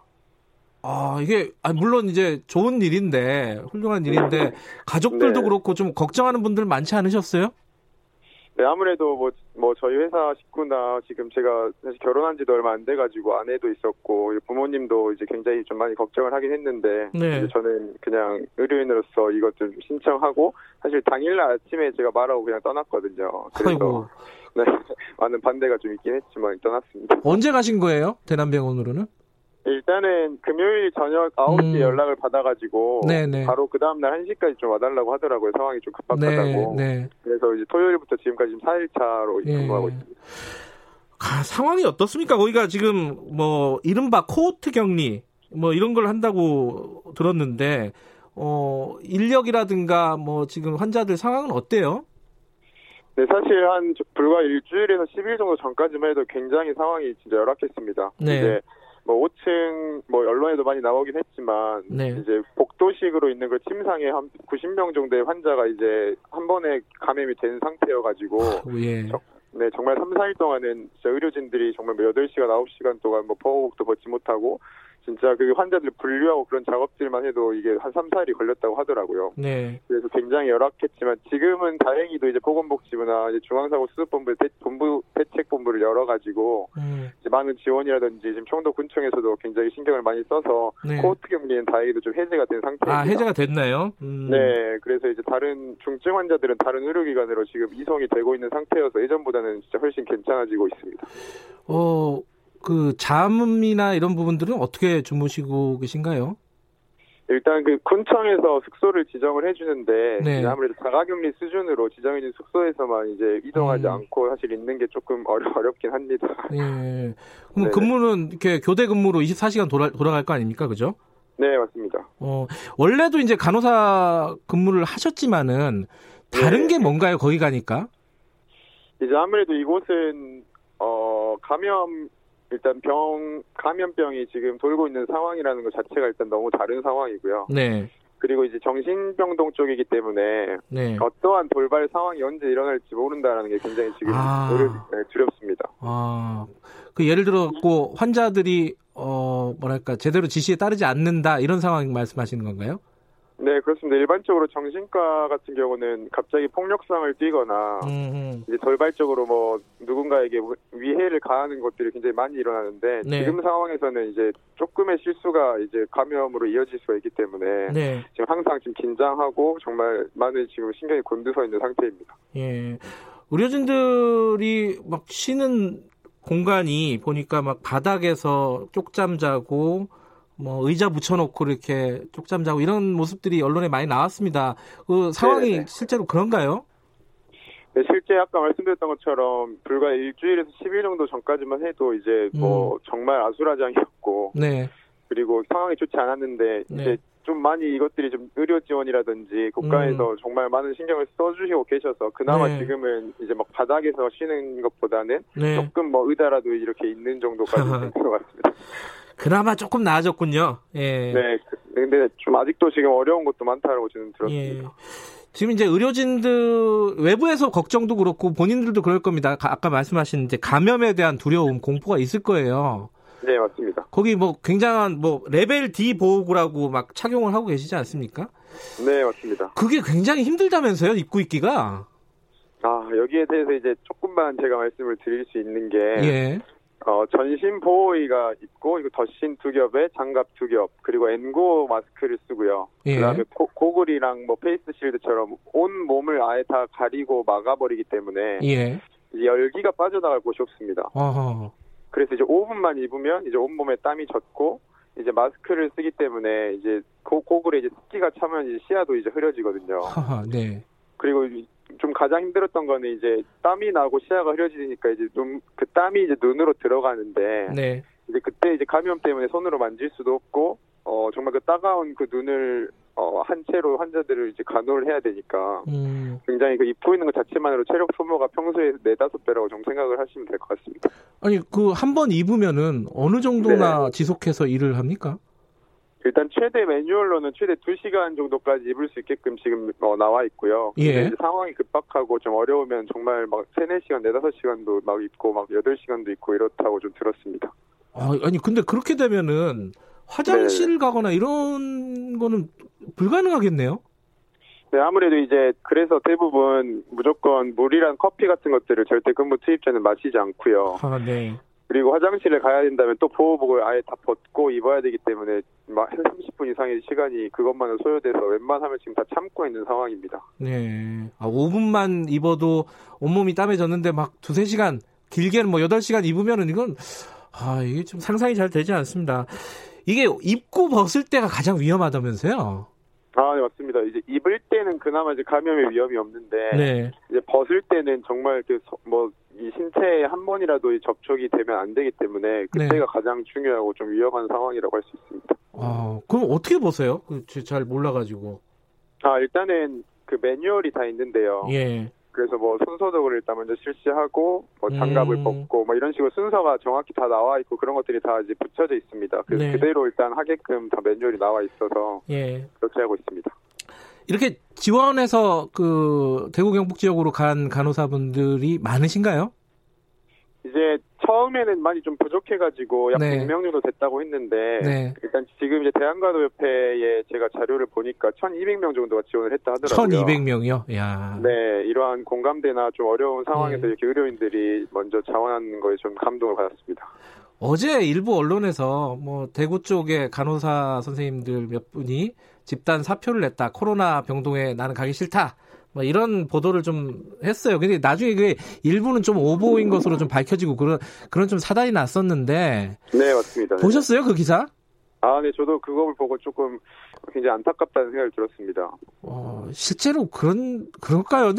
잘 이해가 잘 안 되더라고요. 어떻게 생각하십니까?